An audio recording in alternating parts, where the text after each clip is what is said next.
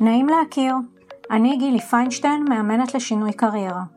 אומרים ששינוי הוא הדבר הקבוע היחידי בחיים שלנו.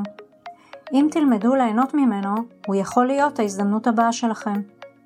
ברוכים הבאים למחילת הארנב, פודקאסט על קריירה והתפתחות אישית. בפודקאסט היום אני מארחת את אורן זך, מאובחנת קשב בעצמה, וכיום מנחת הורים וצוותי חינוך בנושא אתגרי קשב וריכוז. מטפלת CBT בעצימות נמוכה עם התמחות בחרדת הורים ואנשי קשב, מרצה, מלמדת וחיה 24/7 את הפרעת הקשב מכל זווית. אנחנו מדברות על דרך החתחתים שעברה, מהי הפרעת קשב וההשלכות שלה על המציאות היומיומית, האסטרטגיות שמפתחים אנשי הקשב להתמודדות עם האתגרים הרבים, התרומה הקריטית של אבחון וטיפול תרופתי להצלחה בחיים, על אישה אחת שהאמינה בה ובזכותה היא עשתה שינוי משמעותי באמצע החיים, ובסיום, טיפ עבורכם המאזינים. אתם מוזמנים להתרווח בקורסה או לצאת לצעידה שלכם, מיד מתחילים.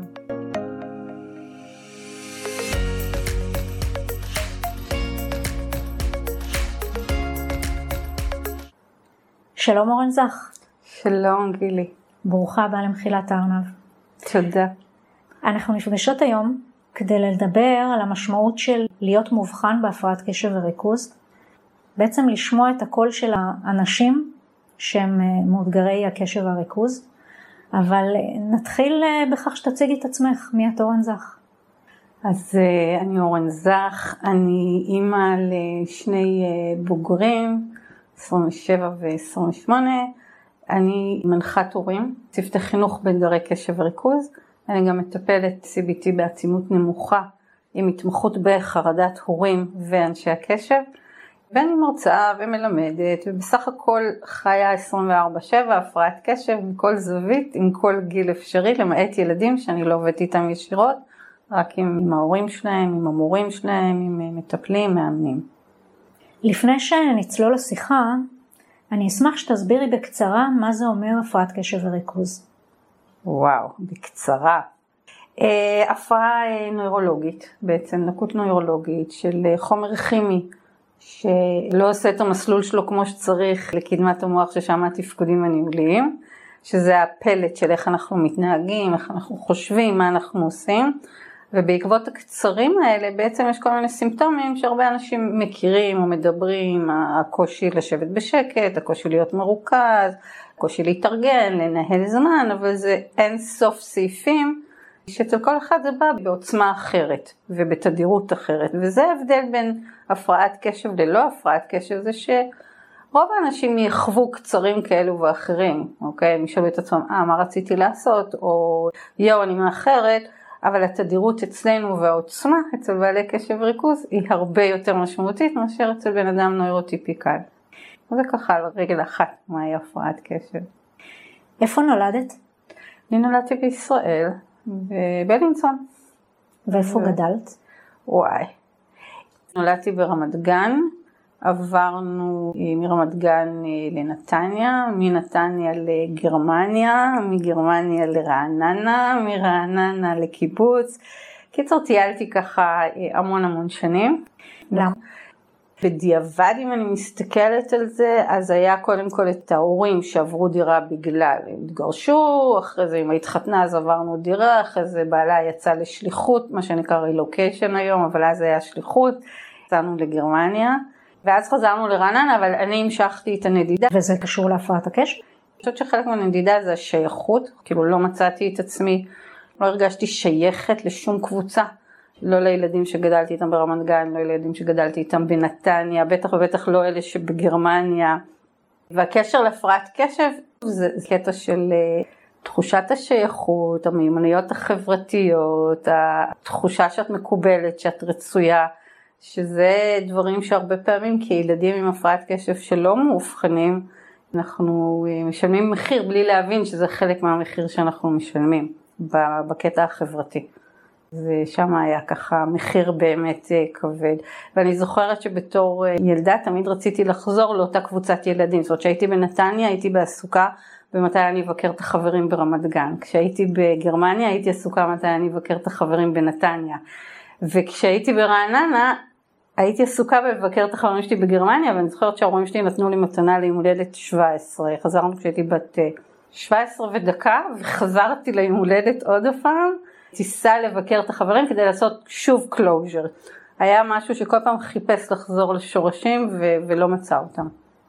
אז אה, עכשיו 28 שנה אני בצורן זה הבית, בכלל אני אומרת כנראה שמפה אני לא אזוז כי אפרופו הפרעת קשב בשביל למכור את הבית צריך למצוא ובשביל למצוא צריך אה, לדעת מה מחפשים והמאמץ הזה של... אה, את מתכוונת שאת מחברת בין המכירה לקנייה של משהו אחר. בדיוק, so, אני מדברת על למה אני לא אעבור דירה, למה, זה, למה אני פה בעצם 28 שנה מעבר לקהילה ו- וזה שגידלתי פה ילדים וזה מקום מדהים. כשאני חושבת על לעבור דירה ואני מבינה את המשמעות של לחפש מקום, של אחרי זה למכור, של אה, חוזים, של בנקים, של כל הדברים האלה, גדול עליי. דרך אגב זה גם עם רכב, אם הרכב לא מת, אם אני לא מביאה אותו לטוטל לוסט כנראה שאני לא אחליף אותו. נוח, טוב, להישאר במקום קבוע, בלי הרבה שינויים. ברגע שמצאתי את עצמי, מצאתי את הבית שלי, את העבודה שלי, את כל מה שנלווה לזה, לא זזה מכאן. לא שאני חלומות לעבור. וממש לא יקרה. אם לא יהיה מישהו שיקח אותי יד ביד, זה לא יקרה. מה שעובד, don't fix it, כמו שאומרים. זה מעבר ל-don't fix it, זה I can't see it happen, זה כאילו אני לא יכולה לראות איך עושים את כל הדברים. את יודעת מה, אפילו ברמה של בואי נחליף את המטבח בבית. טוב, להחליף את המטבח בבית זה...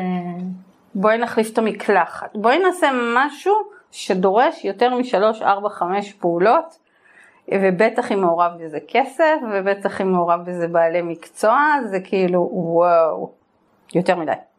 למה הקטע של כסף ובעלי מקצוע? אה, אני דיסקלקולית. תסבירי. אני אובחנתי יחסית בגיל מאוד צעיר עם אה, לקויות למידה, היום קוראים לזה הפרעת למידה. כל הנושא של דיסלקציה, דיסגרפיה ודיסקלקוליה, זאת אומרת שיכולת רכישת מיומנויות למידה אקדמיות אצלי גם לקוי, בנוסף להפרעת קשב שאובחנה בגיל הרבה יותר מאוחר. המשמעות היא במתמטיקה לצורך העניין בדיסקלקוליה זה, זה קושי בהבנת מספרים. נגיד שצריך לעשות uh, מע"מ, כמה שנים לקח לי להבין מה המשמעות של ה-1 כפול 1.17 וזה לא מטיפשות, זה באמת הקצר הזה. אז אני יכולה להגיד, אה, בתור עצמאית היום, המחירים שלי כוללים מע"מ. ואז אם מבקשים ממני הצעת מחיר לא כולל מע"מ, אז אני לרוב גם אקח מספר עגול, שכבר אני יודעת כאילו כמה זה יצא פלוס מע"מ, כי, כי באמת יש קושי. אז כל מה שמכניס לתוכו עניין כלכלי, זה מורכב לי. את יכולה להסביר לי את המשמעות, זה יעלה לך ככה, ואז תעשי ככה, ותחזירי כל חודש ככה, וכאן הפרעת הקשר נכנסת אה, בעוצמתה. זה נכנס באוזן אחת, יוצא באוזן שנייה. כאילו לא נשאר בהבנה, בתובנה. זה יכול להיות מצחיק אבל זה גם נורא עצוב. עכשיו תראי לך שנופלים עלייך, גם הסלולר את מגלה שאת משלמת יותר מכולם, גם האינטרנט את מגלה שאת משלמת יותר מכולם, ועוד כמה דברים שפתאום את מסתבר שיש לך איזה ביטוח שאת משלמת והוא בכלל אה, לא רלוונטי, הוא ייפתח רק בעוד 200 שנה ואת לא, זה לא ישמש אותך. אני קוראת לזה הוצאות בלתי צפויות של בעלי קשב וריכוז. אנחנו מוציאים יותר כסף על בלת"מים, אבל גם על זה שבמרכאות קשה לנו לעשות את כל המעברים מחברה לחברה, מתשלום לתשלום, לעשות סקר שוק. זה נשמע עכשיו כאילו בלאגן אחד שלם, אבל זה בדיוק מה שזה מרגיש. אבל אני קופצת, היינו בכלל ב, אה, בלעבור דירה. היינו לפני לעבור דירה ב... כן, אבל בתוך הלעבור דירה דיברת על העניין של הכסף ובעלי מקצוע, ואז שאלתי אותך אוקיי. למה כסף אז, ובעלי מקצוע. אז בעלי מקצוע, יש משהו מאוד תמים, יכולים לרמות אותי בקלות. זה דברים שהם מציפים ומכניסים לי כל כך הרבה לחץ, שבסדר, אתם אנשי המקצוע, אני סומכת עליכם, ובואו תעזרו לי. לא תמיד הצד השני מבין את זה שלנו יש את הקושי ואנחנו, אני אומרת אנחנו כי אני לא לבד מן הסתם בקהילה הזאתי. וזה מאוד מציף וזה מאוד מאתגר ולכן איפה שאפשר לא לקבל החלטות ולחיות בשקט אז בוא נישאר שם. והנה קבלת החלטות, הפרעת קשב. לקויות למידה מתחבר עם כל מה שקשור לחוזים, כל מה שקשור לטקסטים מרובים. לא יודעת כמה אנשים באמת קוראים הסכמים שהם חותמים על כל מיני דברים. תשמעי, גם אני לא אקרא חוזה, אלא אם כן זה משהו מאוד עקרוני, השלושים עמודים וזה, הרבה פעמים אתה בא ואתה באמת חותם. נכון, חותם. אבל כשאתה מדבר על הסכם שהוא לא 30 עמודים, שהוא גם שניים וחצי או שלושה עמודים. אני קוראת, זה לא שאני לא קוראת, אבל תוך כדי שאני קוראת זה כאילו המילים יוצאות לי מהדף, המוח שלי כאילו נמצא במקום אחר. בשביל זה אני מחזיקה עורך דין, הוא יקרא את זה והוא יגיד לי, את יכולה לחתום. אמיתי? כאילו... אמיתי, אמיתי. הוא ממש הוגן, הוא ממש מבין את הבעיה ולא גובה כל פעם כסף. לפעמים הוא אומר לי, אורן, הכל בסדר, תחתמי, אני אומרת לו כמה לשלם לך. הוא אומר לי, אין צורך, זה בסדר, זה היה רק לקרוא עמוד 2, ואני כזה, אוקיי, רק לקרוא עמוד 2, סבבה. אתה לא מבין מה זה אומר בשבילי. זה אם זה לבנות את האתר שלי, לשנות מדי פעם, להתעדכן, זה לשלוח למישהי שתעבור על האתר ותקרא, כי אני כבר מכירה מה כתוב שם, אני לא אראה אם יש שם שגיאות כתיב, אני לא אראה אם יש שם ניסוחים. ככל שאנחנו לומדים יותר לעשות outsourcing, אנחנו מורידים מעצמנו לחץ ואנחנו יכולים להיות ממוקדים במה שאנחנו רוצים. אבל בשביל לייצר את כל ה outsourcing הזה צריך לעבוד הרבה מאוד, כי זה לא ברור מאליו שאפשר להחזיק את כל התומכים האלה. וזה ככה מה שנקרא קצת על הפרעת קשב ולקויות למידה. מתי הבנת או הרגשת שאת שונה?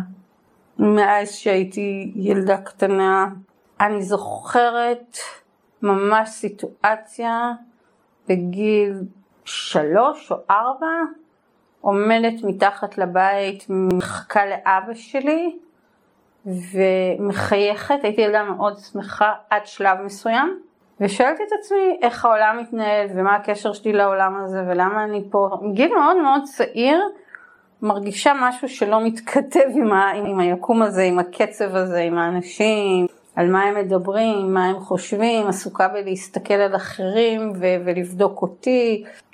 אני חושבת שמהרגע שנכנסתי למסגרת החינוכית, התחלתי להרגיש מאוד שונה. הדימוי העצמי והביטחון העצמי שהיה אמור לעלות, לא התרומם, נשאר תקוע שם. כאילו מצד אחד הייתי נורא מגניבה ומצחיקה, ואנחנו קוראים לזה היום ליצנית הכיתה. מצחיקה בכיתה, מפריעה בשיעורים, עושה שטויות. מצד שני, בהפסקה לא היה לי מי לשחק.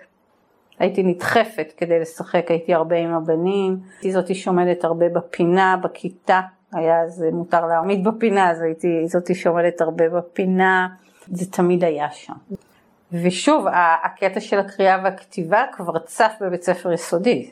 אז היו הקבצות, אז כשיש הקבצה ג' אז היה אפשר לפתוח הקבצה ד' במיוחד בשבילי, זאת אומרת שגם בהקבצה ג' הייתי הכי פחות טובה, וההורים שלי באמת אה, עשו הכל. מורה פרטי זה משהו שאני מכירה כבר מכיתה ב'.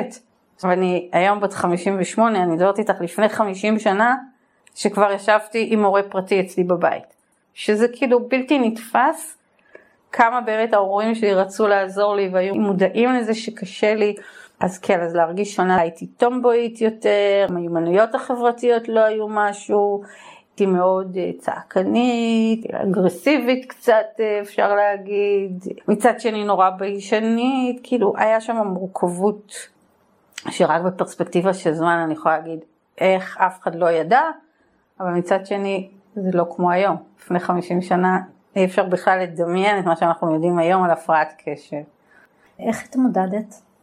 וואי, אני חושבת שזה המקום שקוראים לנו יצירתיים. אבל תמיד אומרים, מי שיש לו הפרעת קשב הוא מאוד יצירתי. ואני רוצה לנפץ את המיתוס הזה. יש יצירתי שזה יצירתי בגנטיקה. משפחת גפן מבחינתי זה גנטיקה יצירתית. נולדו עם איזשהו DNA, משהו ששם עושה אותם יצירתיים. היצירתיות שלנו, אלה שאין להם את הגנטיקה היצירתית, זה בעצם היכולת לעקוף מחסומים כל הזמן, שם מתפתחת היצירתיות. לא מתוך הבחירה, מתוך המקום שאני רוצה לחשוב מתוך הקופסה. ממש לא, אני רוצה להיות כמו כולם. אבל בגלל שיש לי כל כך הרבה מחסומים מגיל מאוד צעיר, אני צריכה לפתח אסטרטגיה לעקוף אותם. ולפעמים האסטרטגיות הן לא הכי נכונות. אחת האסטרטגיות זה לשקר, אוקיי? כי את רוצה להיות יותר מאחרים, את רוצה להראות לחברים שלך בגיל צעיר כמה את יותר חכמה, כמה את עושה יותר, כמה, כמה את יותר, כדי שיראו אותך, כדי שיכבדו אותך, כדי שיתייחסו אליך ברצינות. אז את משקרת, זאת אסטרטגיה. דרך אגב, אנחנו היום, עוד פעם, דברים שבדיעבד, אנחנו יודעים שילדים עם הפרעת קשב, יש להם נטייה לשקר. תני לי דוגמה, מה זאת אומרת לשקר? לקחת איזושהי אמת ולהרכיב עליה דברים. אוקיי, יש את השלב שאת ממציאה דברים, מספרת דברים שלא היו ולא נבראו, ואי אפשר כאילו להוכיח אותם ואי אפשר לבדוק, ואם אפשר ותופסים אותך אז בושות בושות בושות, אבל האסטרטגיה היא לספר סיפורים כמו כן, הקיץ אני אסע לחו"ל ואנחנו נשוט באונייה. עכשיו, זה מבוסס על משהו שעשיתי בעבר, באמת בתור ילדה נסעתי עם אימא שלי לחו"ל והפלגנו באונייה כדי להגיע לנקודה X או Y, אבל עכשיו זה כבר אוניית פאר, כי אני ממציאה את הדמיון שלי איך האונייה הזאת תיראה, והארוחות שם הן גורמה, וכמובן שהקפטן מזמין אותי להשיט את האונייה. ככל שיאפשרו לי להמשיך להיכנס לדמיון, אני אספר את הסיפורים, ככל שיקשיבו לי יותר, אני חושבת שזה להפוך להיות אה, מספר סיפורים מגיל מאוד מאוד צעיר. אוקיי, אז אמרת שאסטרטגיה אחת זה לשקר. כן, אסטרטגיה שנייה זה תמיד להתנדב, תמיד להיות הראשונה שמנסה דברים. מי רוצה לקפוץ? אני. מי רוצה זה? אני. כאילו... למה? הוא... תראו אותי, קודם כל. ואם אני אצליח אז אני אהיה הכי מדהימה והכי מגניבה, וגם אם אני לא אצליח ואני פה לא יקרה משהו אז יבואו ויחבקו אותי ויגידו לי כל הכבוד על האומץ. האם באמת אני כל כך אמיצה? לא תמיד, אבל האסטרטגיה הזאת היא אסטרטגיה שיכולה לעזור לי. אני מדברת שוב בתור ילדה, נערה, בתור בוגרת זה כבר אנחנו לומדים אה, מה לא, אבל זה חלק ממה ש... הופך את הילדות ליותר מאתגרת, כי הכל זה באקסטרים, הכל זה, ככל שהדימוי עצמי נמוך, ככל שאין חברים, זה שאתה הולך ומתכנס ומסתגר, ו, ואני יכולה להגיד שזה מה שקרה לי בתיכון. בתיכון הלכתי והתכנסתי והסתגרתי והצלחתי ליצור קשר חברתי עם אה, בת אחת, שאיתה היינו עושים שטויות ברמה של לנסוע בטרמפים לאילת. היינו אומרים בבוקר שאנחנו אה, הולכות לבית ספר, נפגשות, יורדות לצומת רעננה, ומנסות להגיע כמה שרחוק שאפשר בטרמפים ולחזור עד השעה שהלימודים מסתיימים כדי לראות, בלי להבין מה אנחנו עושות, סיכונים, לא סיכונים, אבל בגיל ההתבגרות הייתי הרבה יותר מכונסת, הרבה יותר סגורה, לא יצאתי הרבה, לא נפגשתי, לעומת גיל בית ספר יסודי ששם ניסיתי בכל דרך להיות חלק וללכת לתנועת נוער שהעיפו אותי ממנה. לא הלכתי בתנועת נוער, אז הלכתי עם הבנים לכדורגל. אז תחשבי שכל שבת הייתי הולכת למגרש כדורגל לראות משחק. אז הבנים היו מקבלים את זה, יואו, איזה מגניבה, היא רואה כדורגל בשבת, היא מכירה את השחקנים. עד היום אני זוכרת את השמות שלהם, כאילו הקבוצה הפכה להיות ממש משמעותית עבורי. זה כל הזמן לנסות. ואז הגיעה תקופה רגע, אז בואי בוא כן. נעצור. אוקיי. דיברת על האסטרטגיות? כן. יש עוד משהו? אני בטוחה שיש עוד הרבה הרבה דברים שככה אני צריכה לנסות לשלוף, אפרופו הפרעת קשב וריכוז זה לשלוף מהזיכרון. לא, בסדר, לא, לא עקרוני. אני אגיד לך למה אני שואלת, כי תוך כדי זה שדיברת, את דיברת על זה שלעומת הילדות נערות נגיד, בתיכון היית יותר סגורה ורק חברה אחת וכולי. למה בעצם? תסבירי לי את השינוי. המעבר אצלי קרה כשיצאנו לחו"ל. זה היה אחד הדברים היותר קשים עבורי. עברנו לגור בגרמניה ולמדנו בבית ספר אמריקאי. בן לילה הייתי צריכה ללמוד שתי שפות חדשות. גרמנית שזה השפת רחוב, כאילו, כדי לקנות, להסתדר במדינה, ואנגלית, כי זה הבית ספר שלומדים. עכשיו זה לא נגמר בגרמנית ואנגלית, השפה שנייה החובה הייתה שם צרפתית. ואצלנו בבית דיברו עברית וסרבו קרואטית, כי ההורים אה, מסרביה וקרואטיה, אז נקרא לזה יוגוסלבית לצורך העניין. זאת אומרת ששתי שפות שדיברתי מהבית, ועכשיו הצטרפו לי שלוש שפות בבת אחת. זה להכניס את המוח שלי למערבל ולהגיד בהצלחה, תתחילי עכשיו להתמודד עם החוקים ועם הכללים החדשים. שזה, אני חושבת על עצמי, בבת אחת ללמוד שלוש שפות שאני לא מכירה, זה, זה קשה, נקודה. תוסיפי לקויות למידה, תוסיפי הפרעת קשב, תוסיפי את הדימוי העצמי, את הביטחון העצמי, את הנושא החברתי, את הקשיים התפקודיים שעוד לא ידעו על הפרעת קשב, ותקבלי ילדה lost in space, כאילו לא מבינה מה עכשיו קרה לי. באמת, זו הייתה חוויה, אני חושבת שרוב השנים שלי בתקופת השליחות העברתי בדיכאון, ואם היו לוקחים אותי לפסיכיאטר, היו שמים אותי על כדורים. אני זוכרת את עצמי כילדה בת 12 יושבת על עדן החלון ושואלת את עצמה, גרנו בקומה תשיעית. שואלת את עצמה לקפוץ או לא לקפוץ, זאת השאלה. יושבת עם הרגליים החוצה על עדן החלון, קומה תשיעית של הבניין ושואלת את עצמי אם לקפוץ או לא. אז בואי נגיד שהיום היו מאשפזים אותי בתור ילדה. כאילו זה לא היה עובר. שוב אנחנו הולכים 45 שנה אחורה, זה איכשהו עבר וזה איזושהי התמודדות שצריך כוחות על בשביל לעבור אותם. באמת, אני, כשאני מסתכלת על הילדה שבי, אני שואלת את עצמי מאיפה היה לך כוח. מאיפה היה לך כוח לעבור את כל המכשולים האלה כל פעם מחדש, כל פעם בנישה אחרת, בתחום אחר. אז זה רק השפות, שלא לדבר על סגנון הבית ספר האמריקאי שלומדים משמונה וחצי בבוקר עד ארבע וחצי אחר הצהריים, יום לימודים ארוך ש... וואו נכון, בית ספר פרטי, ביער, הכל נראה מקסים, אבל את שמה כל הזמן רואה את אותם ילדים, את אותם מורים, את כאילו אין לך את האוויר לחזור הביתה. המערכת זה מערכת גמישה ש, שיש מקצועות חובה ואז יש מקצועות שאת בוחרת. באופן טבעי בחרתי את כל המקצועות שלא צריך לכתוב בהם, שזה היה uh, speech and debate, זה uh, איך להתדיין, זה היה show and tell, זה פרזנטציות, איך להציג, זה היה מן הסתם אומנות, אומנות בחמר, אומנות בזה, שזה אין לי ידיים בכלל, uh, זו הייתה טעות, כמובן שספורט. למה כמובן שספורט? הייתי ילדה מאוד היפראקטיבית, מאוד בתנועה. וזה מה שהציל אותי, אם שואלים אותי מה הציל אותי בתקופה הזאת, זה שנכנסתי לספורט התחרותי של בית ספר. נכנסתי לכל נבחרת ספורט שהייתה יכולה להיות, הייתי בנבחרת הכדורעף, הייתי בנבחרת האתלטיקה, כדורסל, זה היה מקום שלא הייתה לי קואורדינציה, אז אמרו לי אז תהיי מעודדת, תהיי cheerleader. אבל הייתי ממש גרועה בזה, לא ידעתי לעשות גלגלונים וכאלה, אז הייתי רק עומדת ועושה, אבל הייתי שייכת לאיזושהי קבוצה והיה לי אימונים על זה, זאת אומרת... בתיכון. באתי בכיתה ו', סיימתי שם י', אז שנה ראשונה עוד חיפשת, אבל משנה שנייה כבר הייתי בכל נבחרת, אה, בכל ספורט, באתלטיקה ממש הייתי התמחית.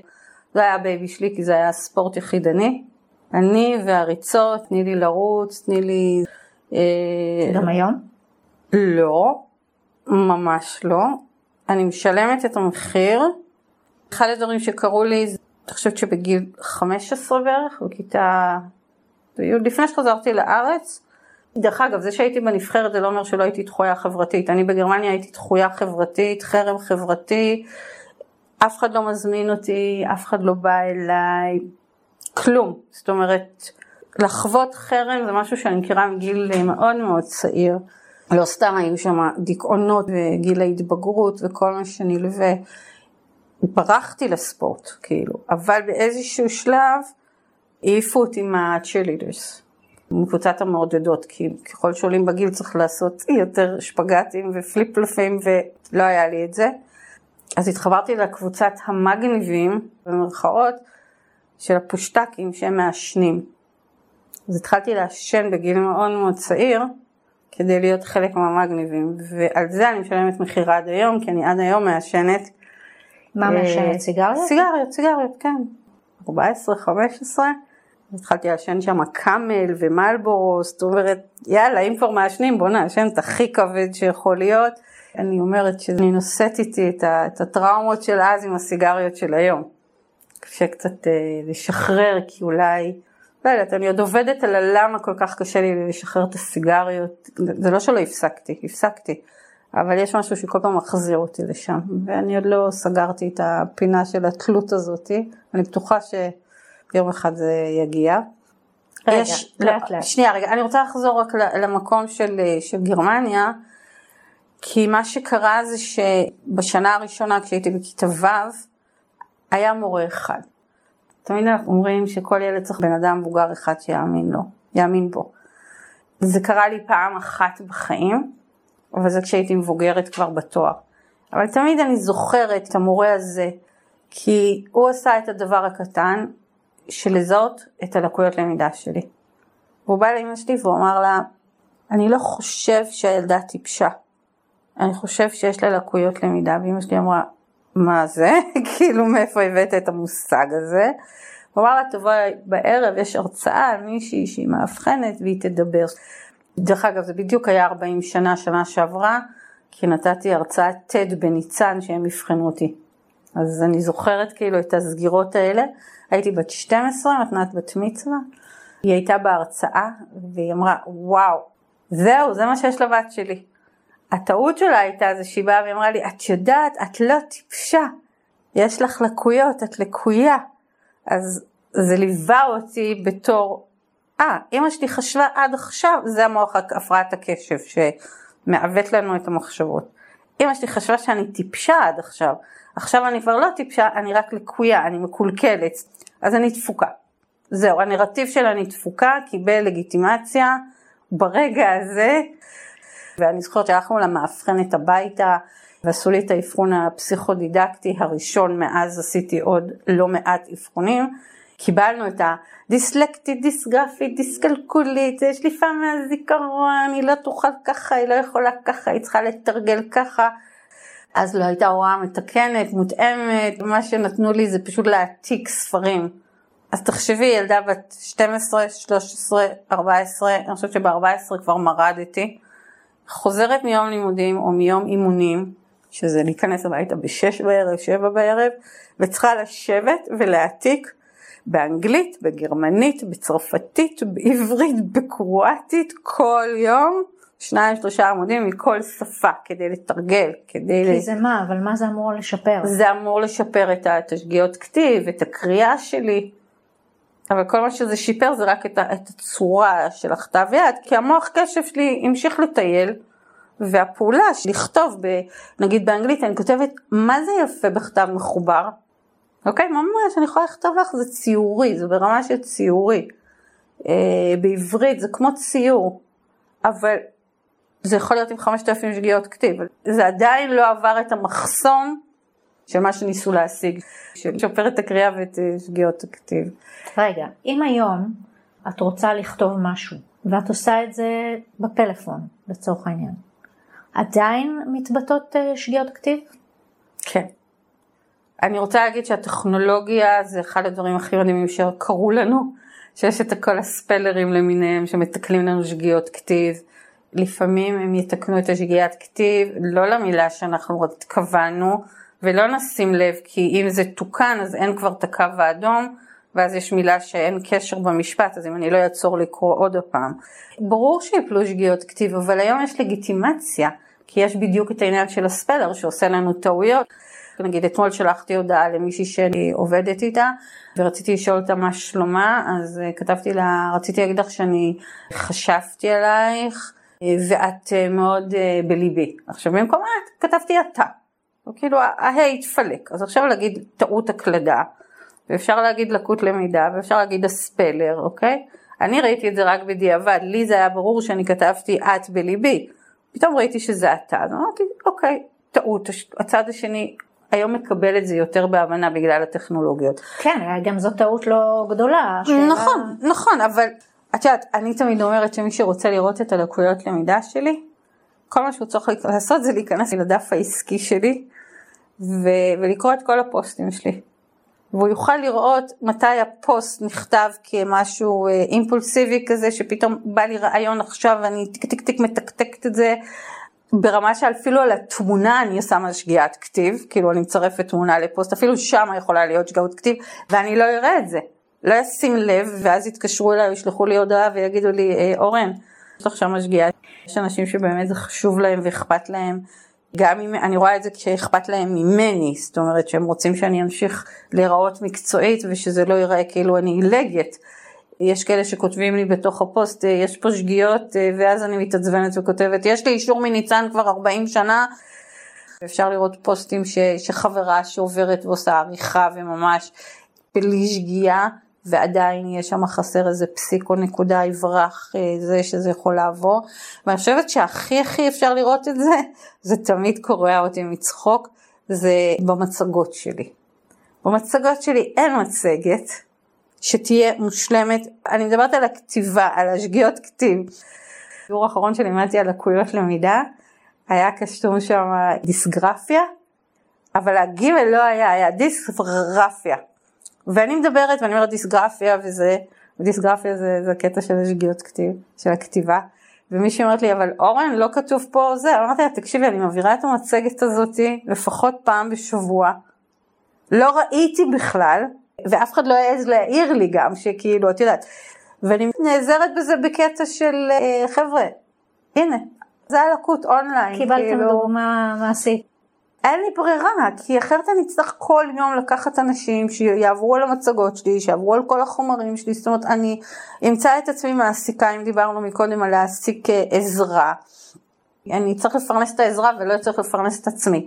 ולפעמים צריך לעצור ולהגיד כן, יש לי אתגרים כאלה וכאלה, יש לי לקויות כאלה וכאלה, זה לא מונע ממני להמשיך הלאה. אני אשתמש בחוזקות שלי, שזה הפה שלי. ועל זה אמא שלי אמרה לי, הפה שלך ירים אותך או יפיל אותך, תבחרי איפה את רוצה להיות. שזה קשור לאימפולסיביות של הפרעת הקשב. באיזה גיל היא אמרה לך את זה? כשהייתי קטנה היא הייתה אומרת, תעצרי, תנשכי את הלשון, לא כל מה שאת אומרת כולם צריכים לשמוע. לא הבנתי, מודה. כאילו ממש עשיתי את הפעולה הפיזית ולא הבנתי מה הקשר לזה שאני אומרת את מה שאני חושבת. בגיל ההתבגרות היא קראה לזה פשוט פה ג'ורה, זו הייתה מילה נרדפת ל"יש לך פה בלי מעצורים". ואני מאוד האמנתי ואני מכירה מבוגרים עד היום שמאמינים בזה, שאנחנו האנשים הכי אמיתיים עלי אדמות, כי אין לנו מחסום, אנחנו אומרים את כל מה שאנחנו חושבים, גם אם זה לא נעים לך לשמוע, גם אם זה לבוס, גם אם זה לבעל, גם אם זה לחברה, גם אם זה לשכנה, אומרים את האמת בפנים. המושג חוסר טקט לא קיים. למה? כי בעצם מחשבה עוברת ואני אומרת אותה, אין לי את המצור הזה. וככל שגדלתי עם השנים, אז אמא שלי תמיד הייתה אומרת לי, תזכרי את זה, הפה שלך יבנה אותך או יפיל אותך. לקח לי זמן להבין למה היא מתכוונת, מה לא בסדר בי, שהפה שלי יכול להפיל אותי. מילא להרים אותי, אני מבינה. אני אהיה מרצה טובה, אני אדע לעמוד לפני קהל, אוקיי? אבל זה לא זה. אני יודעת לצאת מדברים בזכות הפה שלי גם. אני יכולה להסתבך, אבל אז אני יכולה להוציא את עצמי בזכות הפה. הם, הם הולכים ביחד, ההצלחה והנפילה. והיכולת להרים את עצמי בזכות הפה זה דורש מאמץ. זה דורש לדעת לנשוך את הלשון כמו שהיא אמרה. הגעתי לגיל 58, עוד מעט 59, שהתובנות האלה הגיעו. זה אחד הדברים שאני מנסה שאני רוצה לעזור להורים שמגיעים אליי, לאנשי קשב, להבין, אל תגיעו לגיל 50-60 ואז תגיעו לתובנות האלה. בואו נגיע לתובנות האלה בגיל יותר צעיר כדי לשפר את איכות החיים שלכם. שירתת בצבא? בהחלט, כן, שירתי בצבא, הייתי בחיל האוויר, ביחידת מאמני טיסה, רחוק מהבית, ביקשתי רחוק מהבית, רציתי להחליף מסגרת, חברים, אנשים. כאילו היה לו את האפס ודאונס שלו, אבל אה, עשיתי את כל השנתיים. איך באמת התבטא הפרעת קשב בצבא? פרצויות זעם, לא להגיע בזמן למסדרים. זה התחיל בטירונות שהחלטתי שאני לא רוצה להיות ואני הולכת הביתה. פשוט קמתי, לקחתי את הדברים שלי ב-11 בלילה ויצאתי מהשאר והלכתי הביתה. כמובן שעצרו אותי בדרך וריתקו אותי. ככה התחיל השירות הצבאי, כשאני לא מבינה מה זה להיות חיילת. כשאני לא מבינה למה המפקדת צועקת הקשב, ואנחנו מקשיבים לך, למה את צריכה לצעוק הקשב? מה הקטע שלך? כאילו, למה הכל בצעקות? למה אתם מכתיבים לי זמנים? מה נסגר איתכם? אני בסך הכל צריכה לעלות על מדים, להגיע למטווח, בסדר, למה צריך עכשיו להפוך את האוהל, לקפל את האוהל, לקפל את השמיכות בצורה כזו או אחרת, להתקלח בזמן נתון, זאת אומרת, זה לא להבין את הסיטואציה, זה נשמע כאילו באמת מישהי לא מחוברת למציאות, אבל זה באמת כל הזמן להיות שם ולשאול, למה יש לי רק עשר דקות להתקלח? מה זה עשר דקות? מה, מה זה המושג עשר דקות? מתקלחים כמה שצריך. אולי אני צריכה להתקלח חמש דקות, אולי עשר, אבל מה זה הזמן הזה? העניין של הזמן היה מאוד מורכב עבורי. שזה בהקשר של תפיסת הזמן או השימוש בזמן? זה גם תפיסת הזמן, זה גם שימוש הזמן, זה גם מעברים מדבר לדבר, שזה הכל יושב על תפקוד ניהולי של ההפעלה. ואז יש לך את כל העניין של הפרשנות, שאת לא תמיד מבינה את ההקשרים של הדברים שצריך לעשות אותם. תסבירי את העניין הזה של הפעלה. יש שישה תפקודים ניהוליים, שהם בעצם, אני קוראת להם ההוצאה לפועל של מה שהמוח היודע מעביר פקודה לדוינג, אוקיי? שאין בעיה באינטליגנציה, איפה הקצר נוצר? בהעברת הפקודה. ואחד התפקודים הניהוליים זה הפעלה. הפעלה זה בעצם כל מה שקשור בפעולה. בלהתניע לפעולה, להתחיל משהו, זה, זה כמו אה, הסטארטר של הרכב, אוקיי? שהוא תקוע וקשה. אז זה בא לידי ביטוי בכל מה שקשור בהתארגנות. אני צריכה להתארגן, איפה אני מתחילה בלארגן, מה הסדר העדיפויות שלי. ניהול הזמן, כל העניין של זמן פנימי יושב בתוך ההפעלה הזה. כמה זמן לאמוד את הזמן, לנהל את הזמן, לחוות את הזמן, כאילו זמן זה משהו מאוד אמורפי, מאוד קשה להבין אותו. אנחנו רואים שיש לנו פה מלא שעונים בחדר, כי אני צריכה להבין את הזמן הזה. זה עובר למעברים מדבר לדבר, קשה לעזוב משהו שעושים ולעבור למשהו אחר, אז נתתם לי עכשיו את הנשק לפרק ולנקות, ואז לעבור מלעזוב את הנשק, ללכת להפקיד אותו בנשקייה, ועכשיו תגיעו תוך איקס זמן למסדר. וואו, כל כך הרבה דברים, זה נשמע כל כך פשוט, אבל זה כל כך הרבה דברים. ואיך התמודדת פה? השירות שלי התחלק לריתוקים וגימלים. אם אני צריכה להגדיר את ההתנהלות שלי, את האסטרטגיות אפרופו. לעזור ריתוקים כי הייתי מנסה לפרוץ את הגבולות ואז הייתי עולה למשפט ומקבלת אה, ריתוק של שבועיים שלושה, או שפיתחתי את אסטרטגיה, לכי למרפאה, תשתמשי ביכולות המשחקיות ובפה שלך ותהיי חולה, תשברי ידיים, רגליים, אה, אשפוזים, מה שאת צריכה, כדי לקבל גימלים. אז זה היה או שהייתי כל הזמן בבסיס או שהייתי בבית, כאילו ממש... ממש אה, היית גורמת לעצמך לשבור ידיים ורגליים? השיא שהגעתי אליו היה לשבור את אה, עצם הסירה ביד, כאילו ישבתי ודפקתי והבאתי להתנפחות. אחרי זה עשיתי שברי הליכה, זאת אומרת ממש עשיתי מאמצים כדי שיהיו לי שברי הליכה והייתי מגובסת ובבית חודשיים. הרבה התקפי קוצר נשימה, כאבי מחזור. את יודעת, לומדים בצבא על מה אפשר להוציא גימלים. אנחנו היינו בתקופה שאפשר היה לפורר גיר ומים ולשתות וזה, אני לא יודעת אם זה מיתוס או שזה באמת היה מרים את החום, אבל כמויות המים וגיר וסיד ששתיתי. אז זה היצירתיות, תחמנות היצירתיות של מחסום, די, אני לא יכולה, אני רותקת שלושה שבועות, מה עכשיו יוציאו אותי רק לשבוע הביתה? אז אני אצא ואני אוציא גימלים, ואז ירתקו אותי ואני אצא, זה מחסום, אוקיי? שמו לי מחסום, אני אעקוף אותו.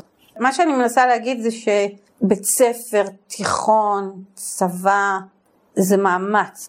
אני חושבת על זה היום, אני אומרת, אוף, כמה אנרגיה הוצאת, על מה, תחנות רוח. את אומרת שזה להוציא אנרגיה ובסוף את למדת תואר ראשון, את למדת תואר שני, איך את מסבירה? בסוף, בסוף. טוב שהגעתי לגיל 40, כי זה הסוף של ההתחלה. אז רגע, מה קרה בעצם בין הצבא, סיימת צבא, ועד שהגעת ללימודי תואר ראשון? מה שקרה זה שסיימתי את הצבא. רציתי להיות מורה בישראל, גננת, והלכתי לאיזושהי מכללה להוראה והתקבלתי, אבל אז הסתבר שצריך בגרויות, ולא היה לי. אז uh, יצאתי לדרך, אני לא אשכח אף פעם את הדיקנית, אמרה לי, תקשיבי, אין הרבה מכינות בישראל, תבחרי לך מכינה אחת טובה, תעשי אותה ותחזרי, המקום שלך מובטח. אז עברתי בערך על כל המכינות, עשיתי ארבע שנים מכינות, ארבע מקומות שונים בארץ, כי נכשלתי כל פעם. נכשלתי בעיקר במתמטיקה ורבי מלל. כל פעם הייתי מצליחה לעבור, נגיד היינו לומדים שבעה מקצועות, הייתי מצליחה לעבור אחד, שתיים, היה נרשם לי, ואז הייתי עוברת למכינה הבאה.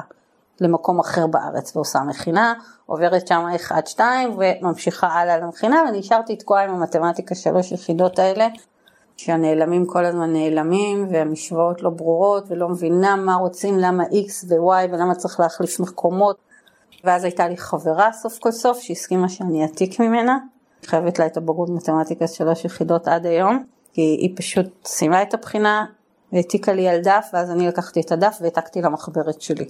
עכשיו בגלל שהיה לי תוספת זמן על לקויות למידה אז הייתי רגועה שאני אספיק לעשות את זה. לקח לי ארבע שנים לחזור למכללה כדי להתחיל ללמוד את ההוראה שכל כך רציתי. ולמדתי שלוש שנים אה, הוראה, חינוך, ועשיתי עבודה מעשית ועבודת גמר, אבל לא הצלחתי לעבור את הבחינה בלשון וחשבון שנה א' עד סוף שנה ג'. זאת אומרת שכל הזמן ניגשתי ונכשלתי, ניגשתי ונכשלתי. מן הסתם זה ישב על הלקויות למידה, הפרעת קשב שלא ידענו, ובעצם אחרי שלוש שנים שלמדתי בסמינר, במכללה, הדיקנית קראה לי לשיחה ואמרה לי שיש לי שבע שנים להשלים את שתי המבחנים האלה ולקבל את תעודת ההוראה. אני חושבת שזה אחד רגעי ההשפלה הכי גדולים שחוויתי. למה? כי אני כבר לומדת שבע שנים בשביל להיות מורה, עשיתי ארבע מכינות, למדתי שלוש שנים, ומישהו יושב מולי ואומר לי, לא נורא, יש לך עוד שבע שנים. אם תרצי, את תצליחי. זה היה כאילו, תודה רבה, אני תפוקה, אפרופו הילדות. מה, בן אדם נורמלי צריך ללמוד שבע שנים בשביל להיות מורה? בן אדם נורמלי צריך ללמוד עוד שבע שנים לעבור את הבחינה בלשון וחשבון, כאילו מה נסגר? לא רוצה. יצאתי ממש בטריקת דלת, בוכה, לא רוצה ללמוד, עזבו אותי אקדמיה, אני לא בנויה לזה, יש אנשים שבנויים לאקדמיה ויש אנשים שלא. בת כמה היית אז? 27 זה היה. אז מה עשית? אז התחלתי את הקריירה שלי בתחום של הפקות ויחסי ציבור. כי במכללה לא הייתה אגודת סטודנטים, אז הקמתי אגודת סטודנטים. עכשיו זה נתן לי אפשרות לצאת מהשיעורים בטענה שאני עושה פעילות לסטודנטים, שאני צריכה לעשות ישיבות, אז זה לא נחשב לי כחיסור. כל פעם שהיה לי קשה לשבת כבר בתוך הכיתה מהחומרים שנלמדים ומהקצ'קה של הבנות, אז הייתי אומרת, אה, יש לי פגישה למטה באגודה, אני צריכה, היה לי אישור מהדיקנית. אז הקמתי אגודת סטודנט, זאת אומרת, היזמות שלי התחילה שמה, היזמות הקהילתית נקרא לזה. אז מתוך העניין של העולם של אגודת הסטודנטים והפקת יום הסטודנט ואירועים נחשפתי לעולם התרבות ולעולם היחסי ציבור ולעולם הפקת אירועים ואז כשעזבתי את העבודה הזאת הגעתי לתפקידים שהם אה, באירועים ובהפקות ולאט לאט התבייתתי על אה, יחסי ציבור בעולם התרבות. מאוד אהבתי אותה, כאילו שם זה היה הבית. זהו, הגעתי. הגעתי לבוס מדהים, הסופר אילן שיינפלד, מי שמכיר אותו, אז הוא היה הבוס שלי והיה לו משרד יחסי ציבור ועבדנו ביחד. והוא לימד אותי כל כך הרבה דברים על עולם התקשורת, על עבודה מסודרת, על ניהול לוחות זמנים. לא ידעתי שאפשר לנהל זמן, לא ידעתי שאפשר לעשות תוכנית עבודה, לא ידעתי מטרות ויעדים, דברים שכאילו הם נכס לעולמי עד בחיי, בזכות השיטה שהוא עבד, מעצם היותו סופר, מעצם היותו אה, איש יחסי ציבור וכל מה שנלווה לזה. וכמה זמן היית איתו?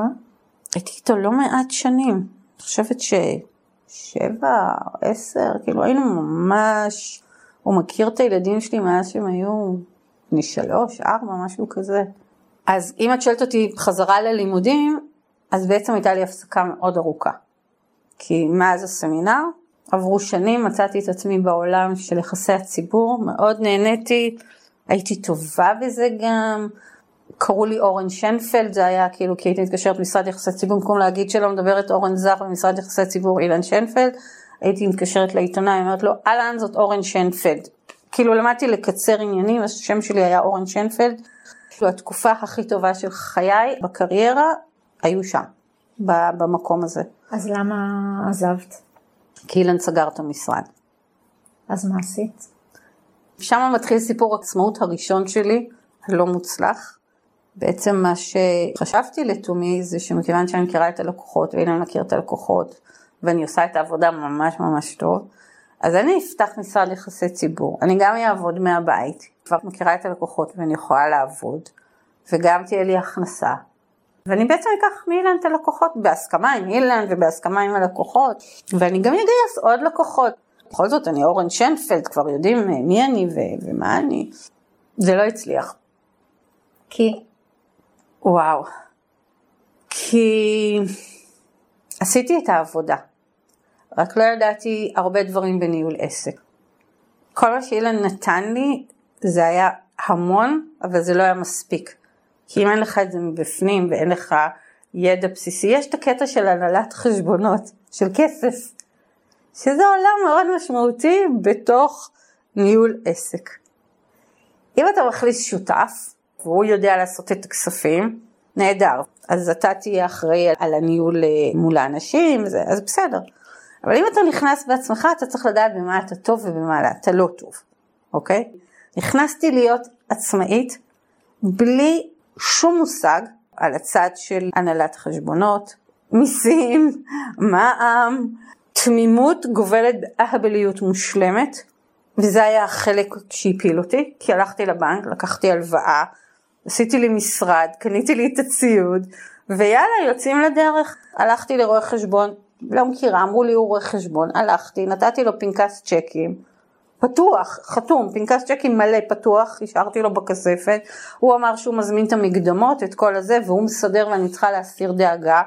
עוד קטע של תמימות גובל באבליות, שאם לקחתי רואה חשבון ונתתי לו פנקס צ'קים, הוא ישלם את מה שצריך לשלם, לא לבדוק את החשבון בנק בשביל להבין שאף צ'ק לא יורד בכלל, אוקיי? הרואה חשבון הזה פשוט שכח שאני קיימת, ולא שילם שום דבר.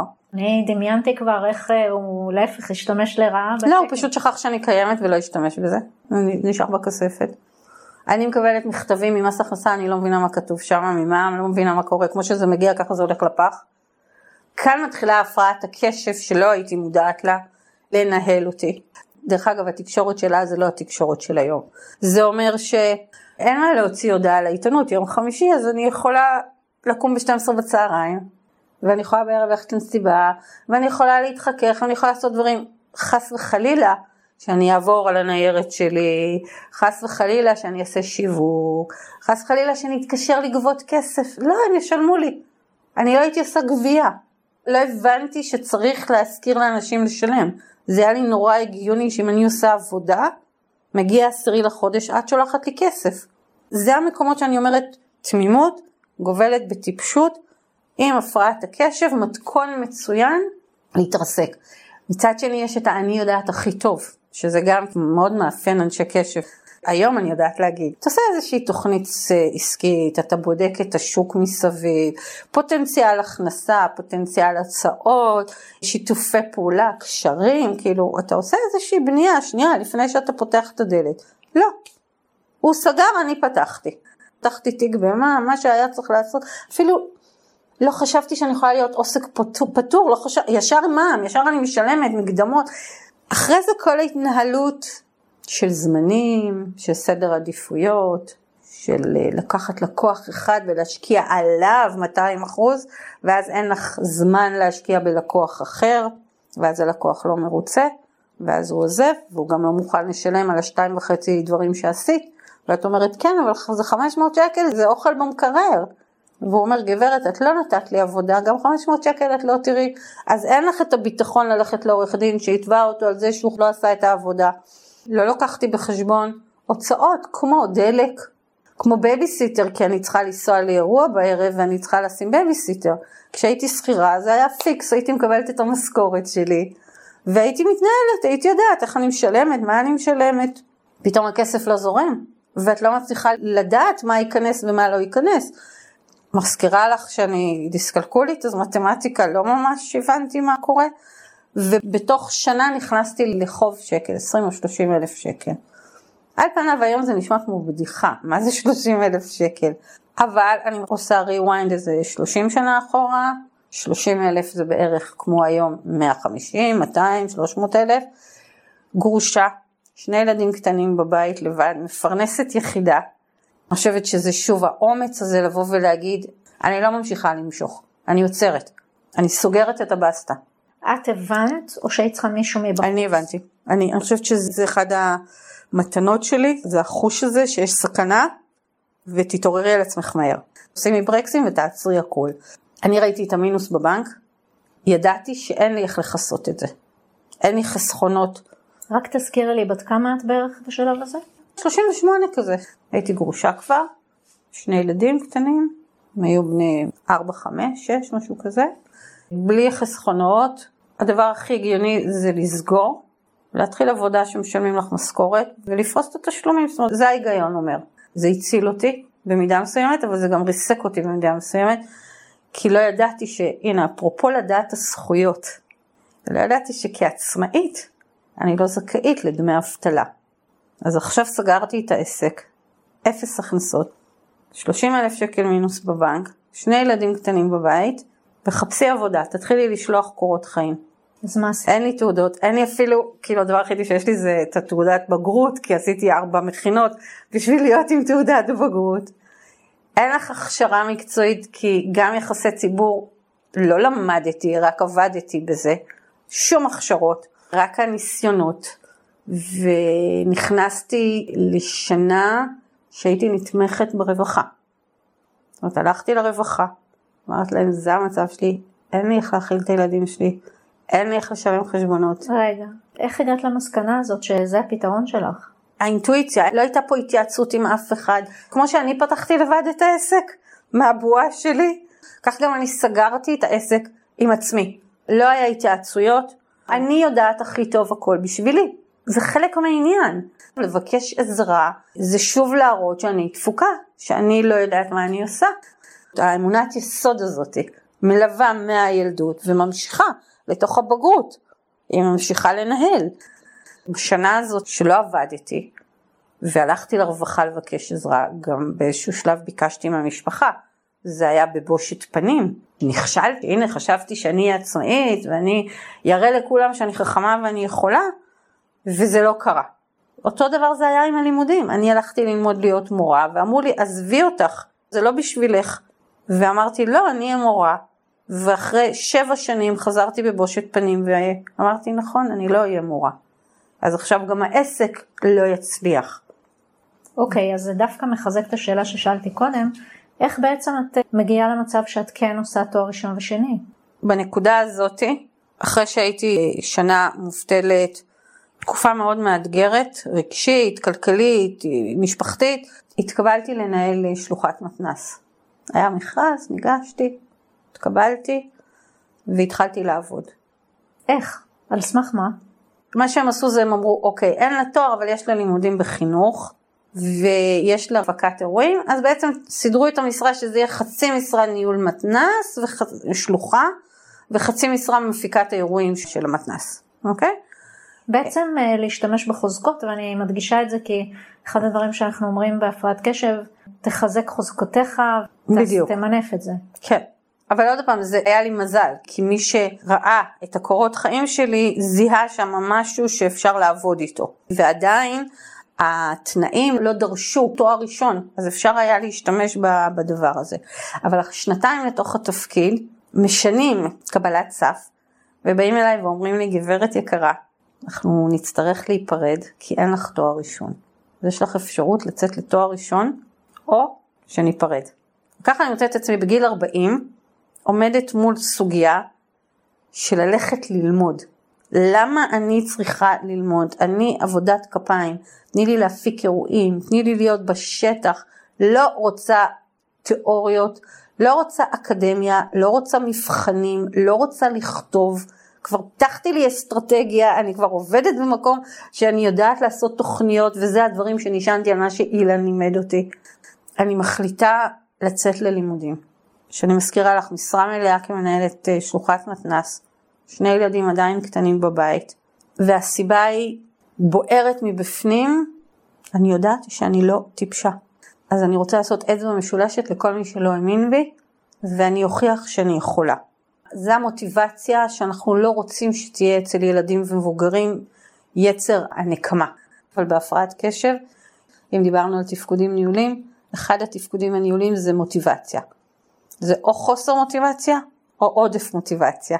במקרה שלי זה יצר אצלי עודף מוטיבציה, הרצון הזה להראות שאני לא טיפשה ואני יכולה. הסיבה השנייה הייתה מן הסתם אני לא רוצה לאבד את מקום העבודה שלי. אני רוצה להמשיך ולהתפתח בתחום אז כדאי שיהיה לי תואר ראשון. והסיבה השלישית שהיא זאתי שהכריעה אם היה ספק זה הילדים שלי. רציתי שהילדים שלי יראו שבכל גיל אפשר ללמוד. איך בפרקטיקה, מה את עושה? לפני שהתקבלתי ללימודים אובחנתי עם הפרעת קשב. אז רגע, אז בואי תספרי על זה, תסבירי איך הגעת למצב שניגשת לאבחון בגיל 40? הלכתי עם הילדים שלי, היו בעיות בבית ספר. מנהלת בית ספר אמרה אבחונים לשניהם, ואני לא הבנתי מה היא רוצה, כי חיפשתי כל הזמן את הלקויות למידה. ידעתי שלקויות למידה זה גם גנטי, אז חיפשתי לקויות למידה, מי ידע מה זה הפרעת קשב. נסענו אה, אבא של הילדים ואני לפרופסור איריס מנור לאבחון לשני הילדים, ובשיחת סיכום היא אמרה את המשפט שהתחיל את הכדור שלג ששינה את חיי, היא אמרה אה, הפרעת קשב היא 80% גנטית. ואז הוא הסתכל עליי ואני הסתכלתי עליו ולא הבנתי, זה היה ממש כמו מתוך סרט, you looking at me? והוא אמר לי, אבל זה ברור לך שזאת את, זה לא אני. והיום אני יודעת שקוראים לזה אימפולסיביות, אז אמרתי לפרופסור מנור, בואי תעשי לי אבחון, נראה אם זה אני.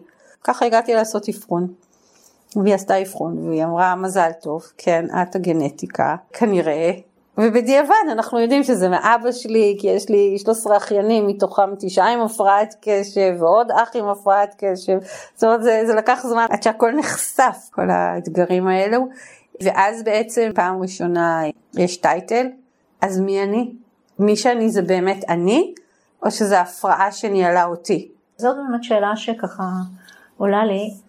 מה קורה לך כשאת מקבלת את ההבחנה הזאת? מה, מה זה עושה לך? בדיוק השאלה הזאתי. זאת אני, מי שאני עד היום, או שזה המוח הדפוק שלי שניהל אותי, ובעצם יכול להיות שאני יכולה להיות מישהי אחרת, והתפספסתי 40 שנה ולא הייתי אני. זה נורא מבלבל, כי להבין את העניין הנוירולוגי הזה, כמה הוא משפיע על מי שאנחנו, ועל כל חוויות הילדות שלנו, ועל הבגרות, ועל... אני זוכרת שהדבר הראשון שזה, כאילו נחנקתי בקטע של הסתכלתי על הגרוש שלי ואמרתי, כי אני ביקשתי את הפרידה. אז אני הרסתי משפחה בגלל הפרעת הקשב, או שזה אני באמת תפוקה, או שזה באמת הוא לא בסדר, יכולנו לעבוד על הזוגיות הזאת, וזה היה הסחרור הראשון. מה האמת בדבר הזה? שזה היה שילוב של הכל ביחד. אי אפשר לשים את האצבע רק על משהו. מן הסתם לא הייתי מתמגנטת לבן אדם שבחרתי לולא הפרעת הקשב שלי. התקשורת שלנו הייתה יכולה להיות אחרת גם עם הנושא של הפרעת הקשב, אבל אם הוא היה יודע שיש לי הפרעת הקשב, יכול להיות שהוא היה יודע להתנהל איתי אחרת, זאת אומרת, זה הרבה יותר מורכב ממי לא בסדר בתוך מערכת היחסים הזאת ואיפה הפרעת לא, הקשב שלי. לא, אני לא שאלתי. מי לא בסדר, אני שאלתי איזה חלק באמת, עד כמה זה... זה היה שם ללא ספק, אבל היו גם רכיבים אישיותיים, זאת אומרת זה לא רק uh, הפרעת הקשב, אבל אני יכולה להגיד שהדבר הראשון שעשיתי, כי זה היה דבר שבאתי איתו ישר לפסיכולוגית. זאת אומרת לה, אני רוצה לוודא שפרק ב' שלי לא יחזור על עצמו, כי אני מבינה שעשיתי זה היה הצפה, משם התחלתי, ואם זה היה לצורך העניין מאי, אז באוקטובר כבר ישבתי על ספסל הלימודים. ואז קיבלתי טיפול תרופתי. אה, רגע, את ככה קופצת מאוד מהר על הדבר הזה, תסבירי איך קרה השינוי הזה. ביוני קיבלתי את ההחלטה שבאוקטובר אני מתחילה ללמוד, כשאני יודעת שהפעם אני מצוידת קודם כל בהבחנה של הפרעת קשב, שאני יש לי טיפול תרופתי, שאני עשיתי עוד פעם אבחון פסיכודידקטי כדי לתקף אותו, שאני אקבל התאמות, אוקיי? התאמות זה אומר התוספת זמן, זה החדר בנפרד, זה להתעלם משגיאות כתיב, זאת אומרת באמת קיבלתי רשת תמיכה טובה, ואני יוצאת לתואר ראשון. מה למדת? מדעי הרוח והחברה. התחלתי עם התמחות בניהול קהילתי, ובסוף ראיתי שאני יכולה לסיים את התואר הרבה יותר מהר בלי ההתמחות, אז קיצרתי ועשיתי בשנתיים וחצי, אני חושבת, את התואר הראשון. איפה למדת? עשיתי את זה בפתוחה בשילוב בית בר. ואני מבינה שכל המעטפת הזאת עזרה לך, עשתה לך את החוויה יותר נוחה. זה היה מדהים ברמות שנפתחו לי העיניים. וואו, איזה עולם יש בחוץ. מה זה כל הדברים האלה. בחרתי את התואר הזה כי היה בו את המגזר השלישי, שזה כל העניין של ארגונים ועמותות. כי אני עובדת במתנ"ס, כי חשבתי שאני אמשיך הלאה. אז היו גם קורסים שדיברו תיאוריה, אבל אני כבר הכרתי אותם מהשטח.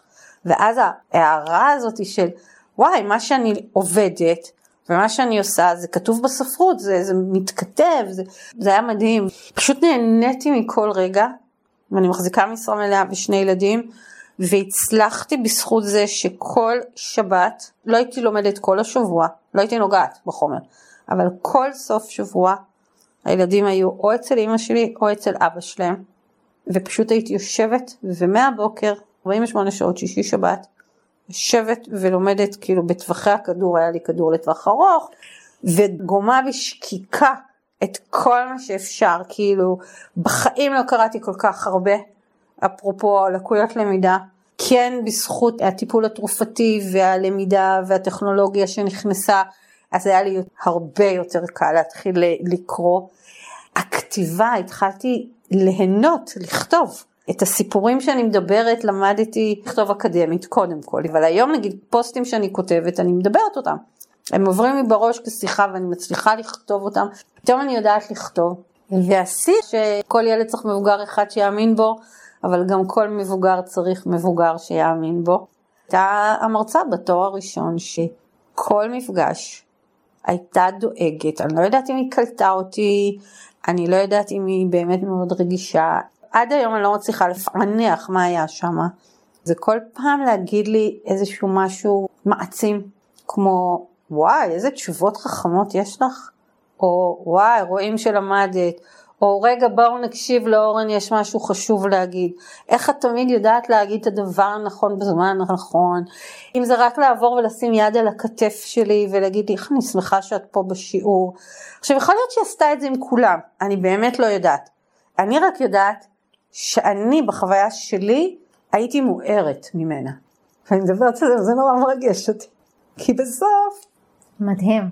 לא יודעת עד כמה האישה הזאת, אה, האם דיברת איתה או אם היא באמת יודעת את מה שהיא עשתה, אבל בייחוד בכל העולם הזה של הלמידה והחינוך, שיש אנשים שיכולים להיות אור מאוד גדול לאנשים אחרים, זה מטורף.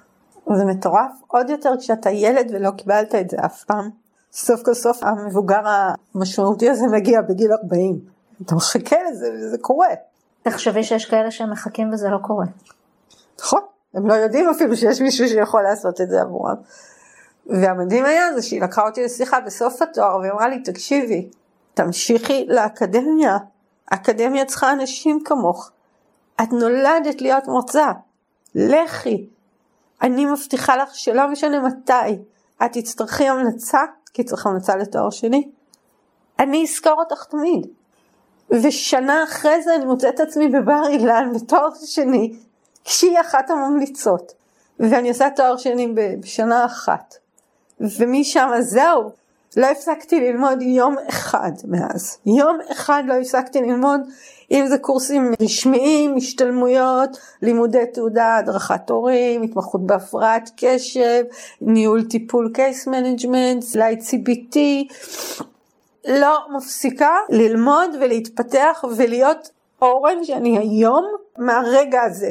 עכשיו שזה לקח 40 שנה, ולכן אני קוראת לעצמי משה רבנו של הפרעת הקשב כי לקח לי 40 שנה ללכת במדבר של קשיים חברתיים, קשיים רגשיים, קשיים לימודיים, קשיים משפחתיים, כל נקודה שאפשר לשים עליה, קריירה, הקטע של להיות עצמאית, הקטע של להיות שכירה, הכל, כל מה שכתוב בספרים ב-40 שנה האלו, חוויתי, חוויתי, כאילו יודעת מה מדובר, רק חבל שאף אחד לא אמר לי שיש ספרים כאלה, כדי שאני אדע מה אני חווה.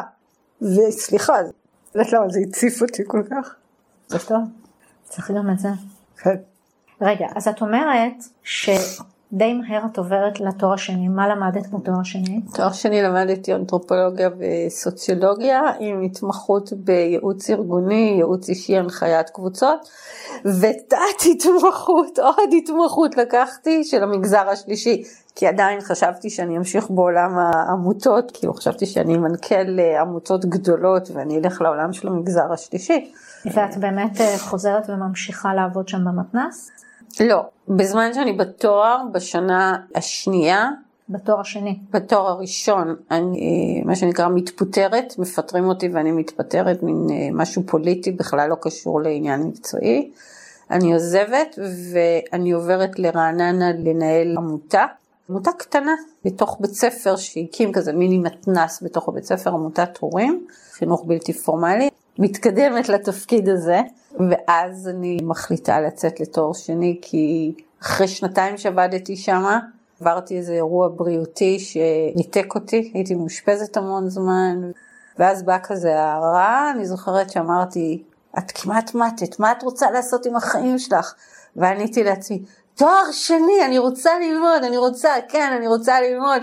פתחתי את האינטרנט, ראיתי את התואר הזה, נרשמתי, שלחתי אני לא זוכרת אפילו את הפעולות האלה שעשיתי אותן. אני רק זוכרת שהוצאתי את עצמי באוקטובר בבר אילן, יושבת, כולי בהתרגשות כאילו התקבלתי לאיזה משהו יוקרתי בהאוורד לפחות, מרוב שהייתי בהלם שגם התקבלתי וגם אני יושבת ללמוד. עזבתי את העבודה, אמרתי אני אקח שנת שבתון כי זה תואר בשנה. איך עבר כל כך מהר השלב הזה? בזכות מה? בזכות הכדורים? מה, מה עזר לך לעשות את ההרשמה המהירה וכל הדבר הזה? לא, לא, לא, ממש לא. אני לא אחת שלוקחת טיפול תרופתי על בסיס אה, יומי, שבועי, חודשי. ממש לא. האור הזה שאותה מרצה הדליקה, הוא פשוט המשיך לבעור שם. האמירה שלה, היא חלחלה. בגלל זה זה מרגש אותי. זה מדהים, תקשיבי, זה סיפור מטורף. אתה פגשת אותה פעם? לא. אם אני רוצה אני יכולה עכשיו להוציא אותה, זה לא הבעיה. ולמה בעצם את אומרת לי שאת לא תלכי להגיד לה? אמ, אני מפחדת שהיא לא תזכור את זה. שהייתי סתם איזה סטודנטית בשבילה. שהנרטיב הזה שאני מספרת לעצמי. קודם כל עובדתית התקבלת בהמלצה שלה ללימודים. נכון. עובדתית בהמלצה שלה יכולת ללמוד עבודה סוציאלית. אז גם אם היא לא תזכור את זה, למרות שאני חושבת שדברים כאלה אנשים כן זוכרים, אבל גם אם היא לא תזכור את זה, זה דברים שעובדתית קרו. אני פה זולגת כולי מהתרגשות מהדבר הזה. זה איזשהו סיפור ש... ששומר עליי, שממשיך לתת לי את התקווה, מחזק אותי, שעושה אותי מיוחדת. זה סיפור שהוא גדול. אני עשיתי אותו אולי גדול מדי, אבל אז אם אני אבוא ואני אשב מולה והיא תגיד, אורן נכון את אחלה וכן אני זוכרת אותך את באמת היית מיוחדת ובזה זה ייגמר אז איפה כל הוואו שאני הרמתי לעצמי ועשיתי ודיברתי לא בטוחה שאני רוצה שהאוויר הזה ירד מהבלון הזה. אני מבינה אבל אני תראי אומרים עליי שאני סופר אופטימית אז אני ישר חושבת שעצם העניין כאילו ככה אני מסתכלת ואת פעם ראשונה שאני שומעת את הסיפור אני לא מכירה אותך הרבה מעבר תחשבי, באה אישה, ולא משנה מה יגידו לך עכשיו, או אפילו מה היא תגיד עכשיו.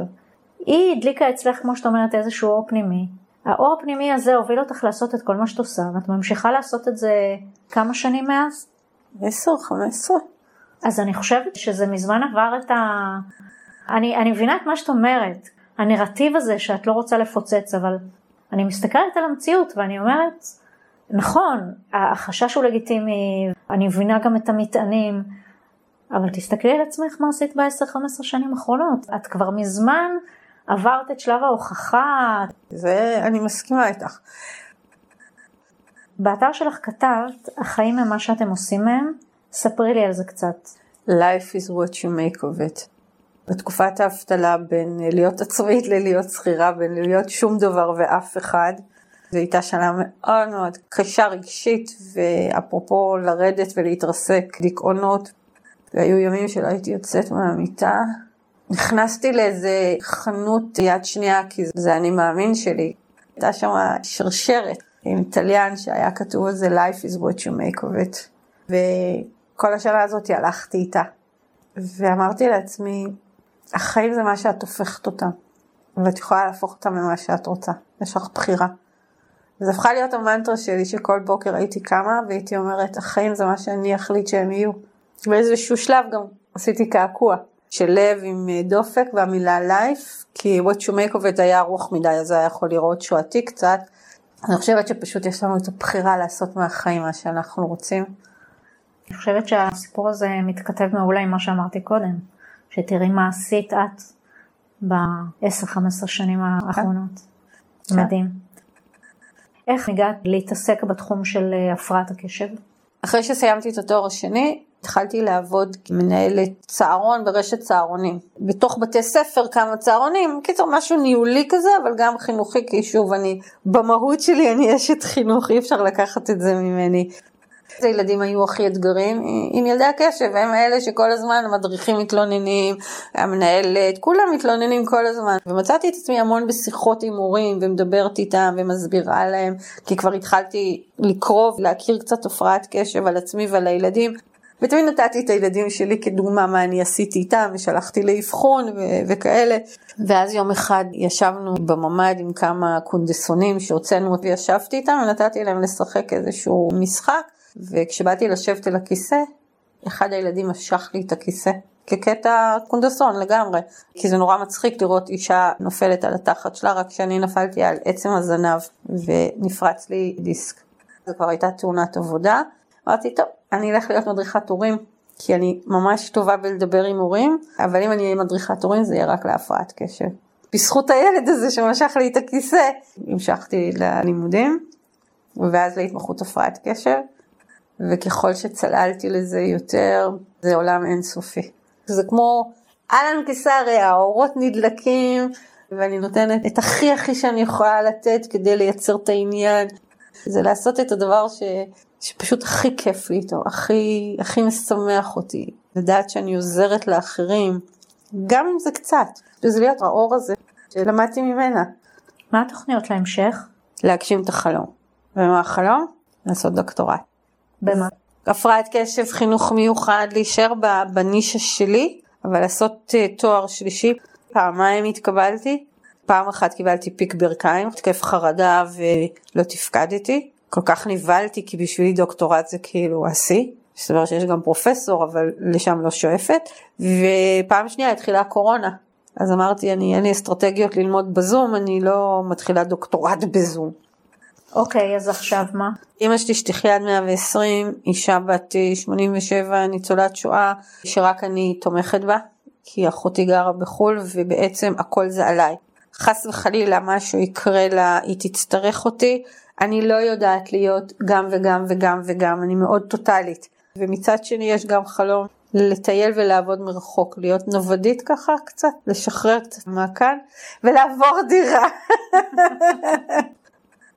מה הטיפ שאת רוצה לתת למאזינים מתוך הדרך שעברת?